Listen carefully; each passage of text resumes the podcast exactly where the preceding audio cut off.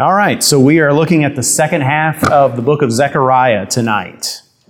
Uh, and just to recap, Zechariah was a priest uh, who was very, very young when the Lord brought him, along with 50,000 other Israelites, home from exile in Babylon. Zechariah was from a priestly family, the family of Iddo, his grandfather. Uh, and they were sent there, they were authorized by the emperor of Persia, Cyrus himself, to go back to Jerusalem to rebuild the city, to rebuild the temple, which had been destroyed by the Babylonians. And it started, the work was started in 536 BC, but then for various reasons was halted and sat unfinished for 16 years. But in the fall of 520 BC, two prophets, Zechariah and Haggai, both preached and inspired the people to continue. By this time, the emperor of Persia was Darius, and he also wrote a letter to the enemies of Israel saying, Leave these people alone, let them finish the work. So all these things came together, and, the, and over the course of the next four years, the temple was completed. Uh, so Zechariah's book started, what we looked at last week was uh, these eight visions that he had in a single night. And the visions were messages of hope. Zechariah is one of the more hopeful of all the prophetic books. Uh, they were messages about how God had been angry with his people, but he would carry their sins away to a distant place. He would be their protection, a wall of fire about them. He would give them everything they needed to finish the temple, but more than that, he was promising there would be a man who would come. He called him the branch, and this became known in Israel as a messianic term the branch of David, who would come and rebuild a different kind of temple, a temple that would involve all the nations of the world. So that's that's uh, chapters 1 through 6. Now we're going to pick up with chapter 7, verses 1, th- 1 through 6. And on your notes, you have my version of the scriptures, which is the English Standard Version. You can follow along. Uh, in the fourth year of King Darius, the word of the Lord came to Zechariah on the fourth day of the ninth month, which is Kislev. Now the people of Bethel had sent Sharezer and Regem Melech. By the way, one of my commentaries pointed out what I would have missed it's one good thing about commentaries. Those two names don't sound Israeli, do they? Those are Babylonian names. These were people who were born in Babylon. Isn't it interesting that you know you leave home for a while and you start to take on the ways of the other nations? But fortunately, you don't forget the Lord God. So now the people of Bethel had sent Sharezer and Regem Melech and their men to entreat the favor of the Lord, saying to the priests of the house of the Lord of hosts, and the prophets, Should I weep and abstain in the fifth month as I have done so for many years? Then the word of the Lord of hosts came to me. Say to all the people of the land and the priests, when you have fasted and when you fasted and mourned in the fifth month and in the seventh for these seventy years, was it for me that you fasted? And when you eat and when you drink, do you not eat for yourselves and drink for yourselves? So this is two years after those eight visions that we talked about last week. We, we can precisely date it because Zechariah gives us the date in terms of Zechariah, in terms of Darius's reign, and we know from secular sources what years Darius reigned. So this is one of those rare times where we can say, okay, it was on, uh, I think the, the exact date is February 19th of the year 518 BC. You can't usually date biblical events that precisely, but we can this time. And God shows up for Zechariah again. And I don't know because I've never been a prophet and probably never will be, but it seems to me that gives us kind of an insight into what it's like to be a prophet. You know, one night you have eight visions, you don't get any sleep at all, and then you don't hear from God for a while. And you just go on about your business. You just keep on doing the last thing he told you to do. And then two years later, he shows up again and says, Okay, I have another message for you. It's kind of an interesting life, isn't it? Uh, being the conduit of God's word. The question, the specific question that, that uh, inspires this or that uh, uh, causes this, provokes this from God is these two officials, these two leaders from Israel come and say, listen, for the last 70 years, we've been fasting every year in the fifth month. Now, what is this about? Well, it doesn't say here, but people who've studied tell us that during the time of exile, the Israelites had these regular fasts where they would fast for, okay, let's, let's go without food on this day because this is the day when the walls came down. Let's go without food on this day because this is the day the temple was burned. Let's go without food on this day because this is the day when our people were exiled. And so they would, they would have these days of mourning and fasting, uh, sort of similar to how we observe uh, the anniversary of 9 11, or for all those years, how we observed December 7th, uh, Pearl Harbor Day, except so much more, because I don't know any Americans who would do without food on those days. We would sit and we would remember, we'd watch TV and we'd think about what happened, we'd be sorrowful, but the, the Israelites took it further. They would go without food as a way of mourning for those things. And his question is we've been doing that, but now that we're back in the land, do we need to keep doing it?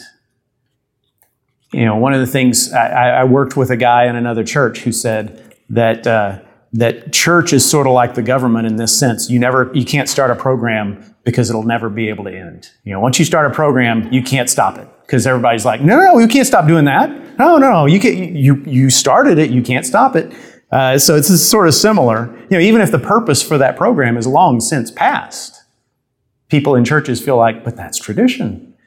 And, and this is what this guy's saying. You know, do we need to keep fasting now that we're back in the land? And I want you to notice God doesn't answer their question directly. He will later. We'll get to that. But he answers their question with a question. Does that remind you of anybody? That's Jesus, exactly. It's almost like this is the father of Jesus that's talking, right? He, he's doing the same thing. He says, Hey, when you fasted and mourned, did, were you doing that for me or for you? And you might think, Well, who fasts for themselves? Well, Jesus talked about it in the Sermon on the Mount, or, or in Matthew 23, actually, about the the priests and the, and the scribes who would fast and they would make themselves look very miserable so people would be impressed with them.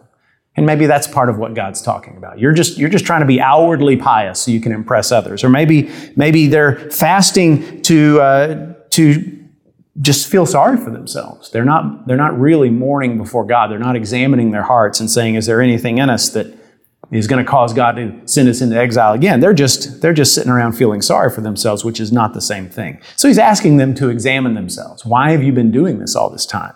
And then he goes on, and we won't read this part, but he goes on and, and rem, uh, to remind them, you're supposed to treat each other well. You're supposed to take care of the orphan, the widow, the foreigner, the poor. All through the Old Testament, those names, those terms, the orphan, the widow, the immigrant, the poor. Those are general terms that, that, mean anybody who has less than you, anybody who's on the margins, anybody who society ignores. If you're a person of God, if you're a nation of God, you're supposed to take care of them.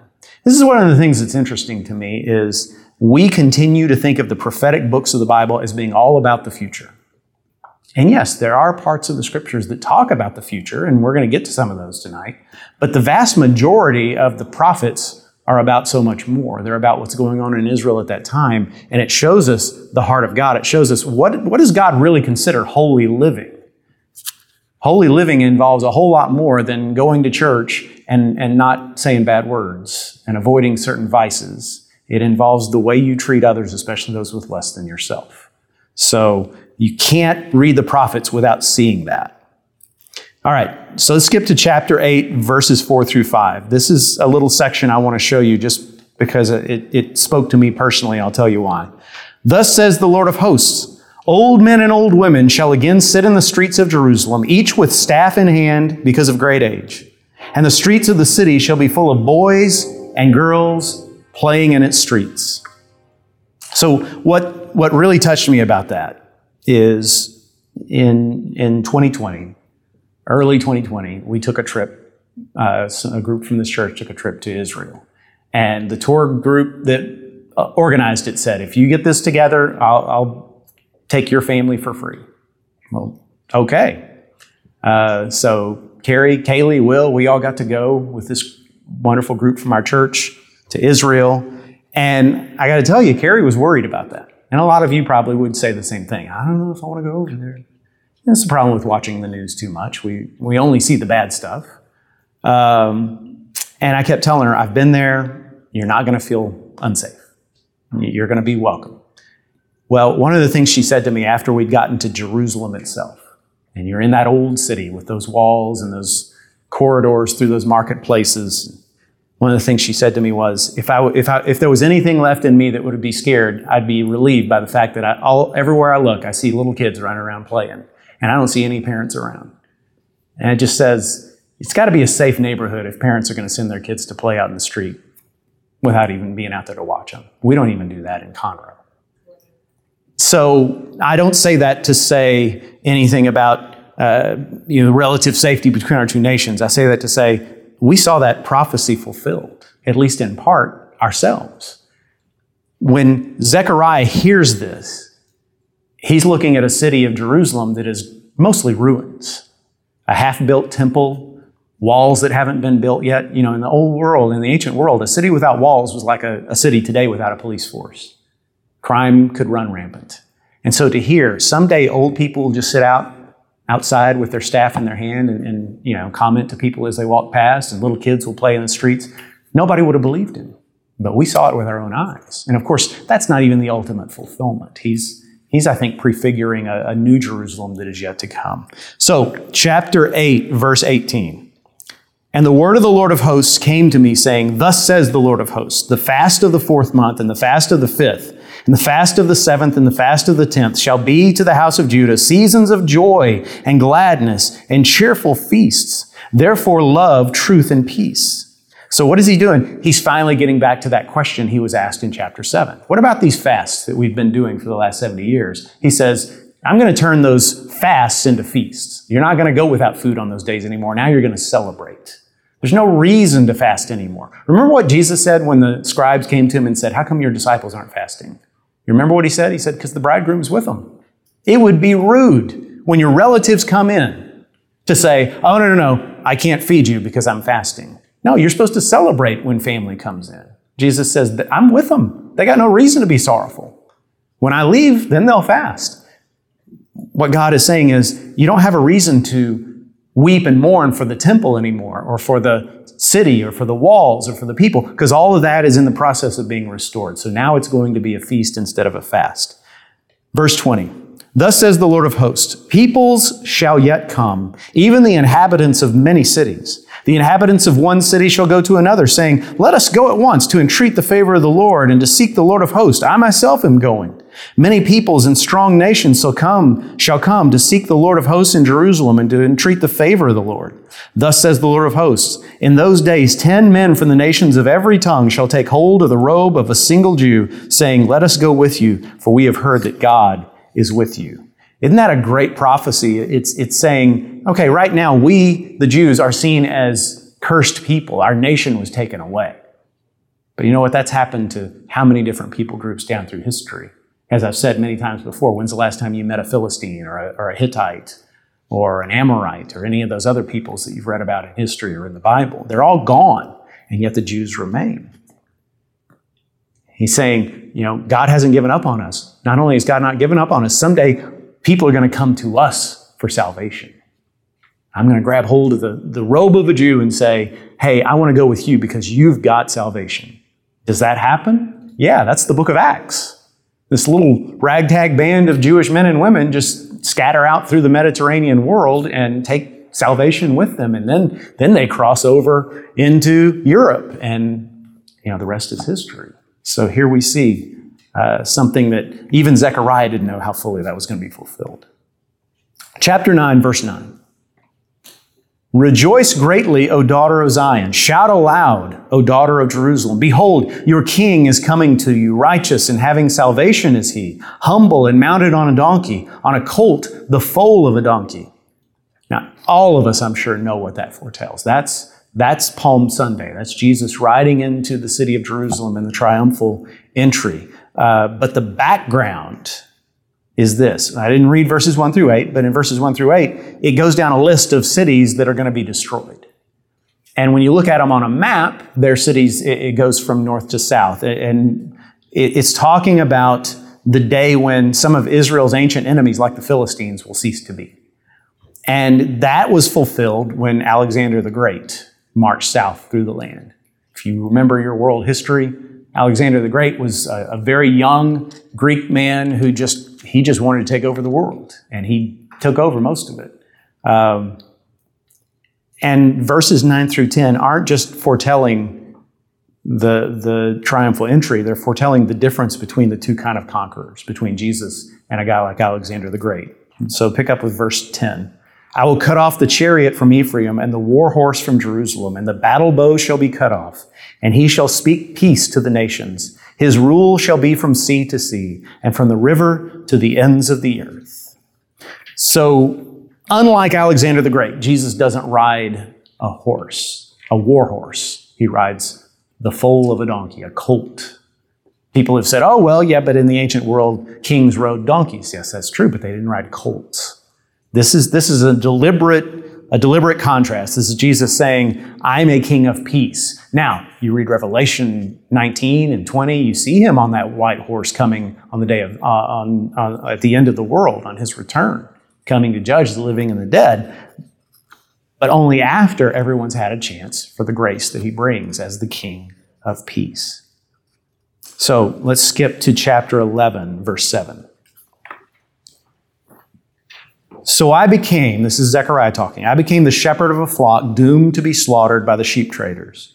And I took two staffs, one I named Favor, the other I named Union, and I tended the sheep. Now, what's going on here, I think, is a sort of acted out parable that uh, Zechariah is trying to show the difference between a, a faithful shepherd and a, and a false shepherd. As we all know, at various times in the history of Israel. Sometimes they had good leadership. Sometimes they had kings who followed the Lord and loved the people, and they had priests and prophets who were faithful and interpreted the word of God truly. And other times they had corrupt priests or, or, or kings who led the people into idolatry. And so uh, Zechariah is trying to act out this parable and, and show the difference between a good shepherd and a bad shepherd. In verse 8 it says, In one month I destroyed the three shepherds but I became impatient with them, meaning the sheep, and they also detested me. So I said, I will not be your shepherd. What is to die, let it die. What is to be destroyed, let it be destroyed. And let those who are left devour the flesh of one another. And I took my staff favor and I broke it, annulling the covenant I had made with all the peoples. So it was annulled on that day, and the sheep traders who were watching me knew that it was the word of the Lord. Then I said to them, If it seems good to you, give me my wages, but if not, keep them. And they weighed out as my wages 30 pieces of silver. Then the Lord said to me, Throw it to the potter, the lordly price at which I was priced by them. So I took the 30 pieces of silver and threw it into the house of the Lord to the potter. So what this describes is he tries to be a good shepherd, but the sheep reject him. They won't be led by him. And so he says, Okay, just pay me what I'm due and I'll, I'll leave you alone. And they give him 30 pieces of silver. Now, in that time, what that meant was that was the price in the Old Testament, in the Mosaic Law. If you had a, a bull that got out of your, your, your pasture and attacked your neighbor's slave and killed him, you owed that man 30 pieces of silver for that slave's life. So he's saying, that's why he calls it a lordly price. You know, I, my wages aren't much. It's just a little. We, of course, see this as a foretelling of Jesus comes to be the good shepherd over us, and we, the sheep, have cast him out. And of course, the price for him was 30 pieces of silver. Um, and of course, we know also the rest of the story that, that Judas threw the money back into the temple and they bought the potter's field, and that's where they buried poor people from then on. So, so much in Zechariah we can see fulfilled already. Chapter 12, verse 10. And I will pour out on the house of David and the, and the inhabitants of Jerusalem a spirit of grace and pleas for mercy, so that when they look on me, on him whom they have pierced, they shall mourn for him as one mourns for an only child, and weep bitterly over him as one weeps over a firstborn. Now, it should be obvious to any of us that he's still talking about Jesus here. He's still talking about what's going to happen to God's Messiah. Um, the only son, the, the piercing. John 1937 quotes it in the moment when Jesus' side is pierced by that, that spear.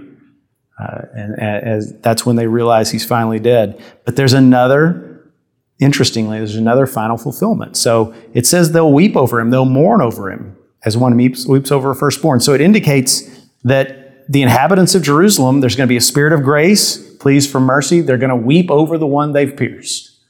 Now, that hasn't happened yet. In large part, the, the Jewish people do not accept Jesus as their Messiah.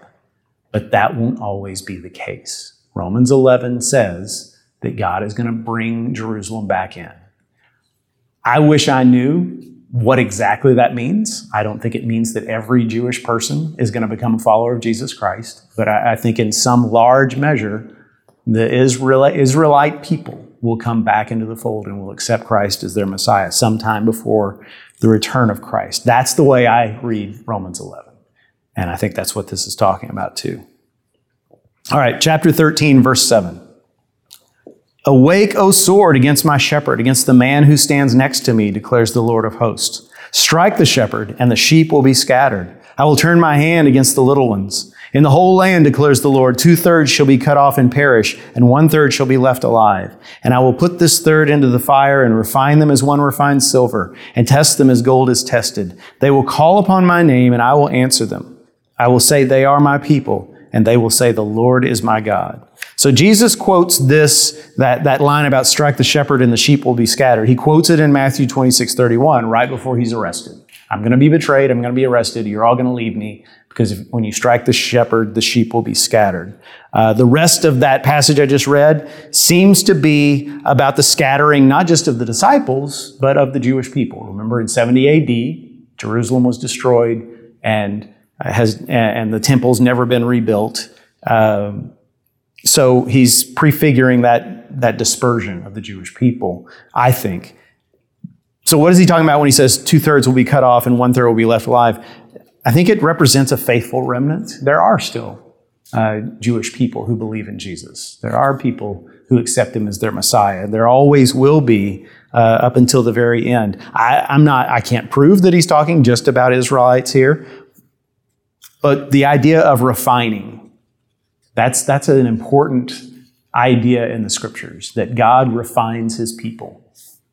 Following Jesus isn't all about going from victory to victory with no difficulties in between. There are always times when God, there will always be times when God allows us to go through difficulties for a purpose. And those are refining times. And we, we don't necessarily have to laugh and clap while that's happening, but we should at least praise God that I know He's able to do something through this. All right, so last part I want to show you, chapter 14. Chapter 14 is all about the messianic kingdom to come. This is, you know, this is sort of uh, the book of Revelation in the Old Testament. Verse 9 of chapter 14 And the Lord will be king over all the earth. On that day, the Lord will be one and his name one. If you only had one verse out of the whole book of Zechariah, that would be a great one to memorize. The Lord will be king over all the earth. And see that, that phrase, on that day? That is said over and over again in chapter 14. On that day, this will happen. On that day, this will be true. The main thing, though, the main thing, and basically all you need to know is God will be king. And that's good news. He's the king we need, He's the king we want. Uh, chapter 14, verse 20 and 21 says, And on that day, there shall be inscribed on the bells of the horses, Holy to the Lord.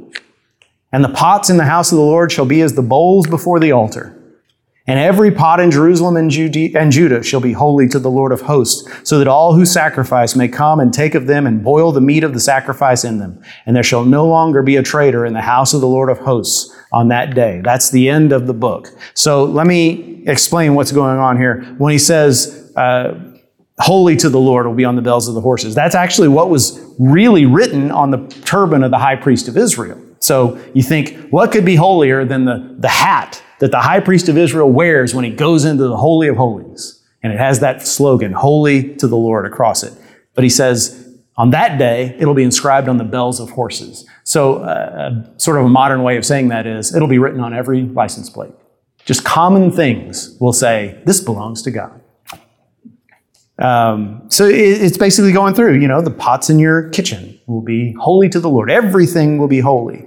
And when it says there will no longer be a trader in the house of the Lord of hosts on that day, don't worry, businessmen. That's not, that's not saying you're excluded. But it's, it's, a, it's a tough word to translate, and different versions. I have a version of the Bible, I can't remember which one, that translate that as Canaanite. There will no longer be a Canaanite in the house of the Lord. So there's disagreement on what the Hebrew word means. Does it mean that, uh, that no false religion will be in that place? Does it mean that the merchants in the temple, the people who used religion for their own good, uh, they'll be excluded? Well, I think both of those are true. I'm just not sure which of those this one's talking about because that, that Hebrew word's kind of under dispute by us. But either way, either way, we know it's saying there's, there's not going to be sin there. It's going to be a place where everything is holy to the Lord. And, and this is what's exciting about that. What do we pray when we pray the Lord's Prayer? Among other things, we pray, Thy kingdom come, Thy will be done on earth as it is in heaven. Do you ever think about what you're saying when you pray those words? We want, we want everything here, Lord, to be like it is up there. And we haven't, we haven't seen that happen yet, have we? We keep praying that, but we haven't seen it happen yet. It's certainly not. God's kingdom hasn't completely covered this earth yet. God's will certainly isn't completely being done in this world yet, but it will be.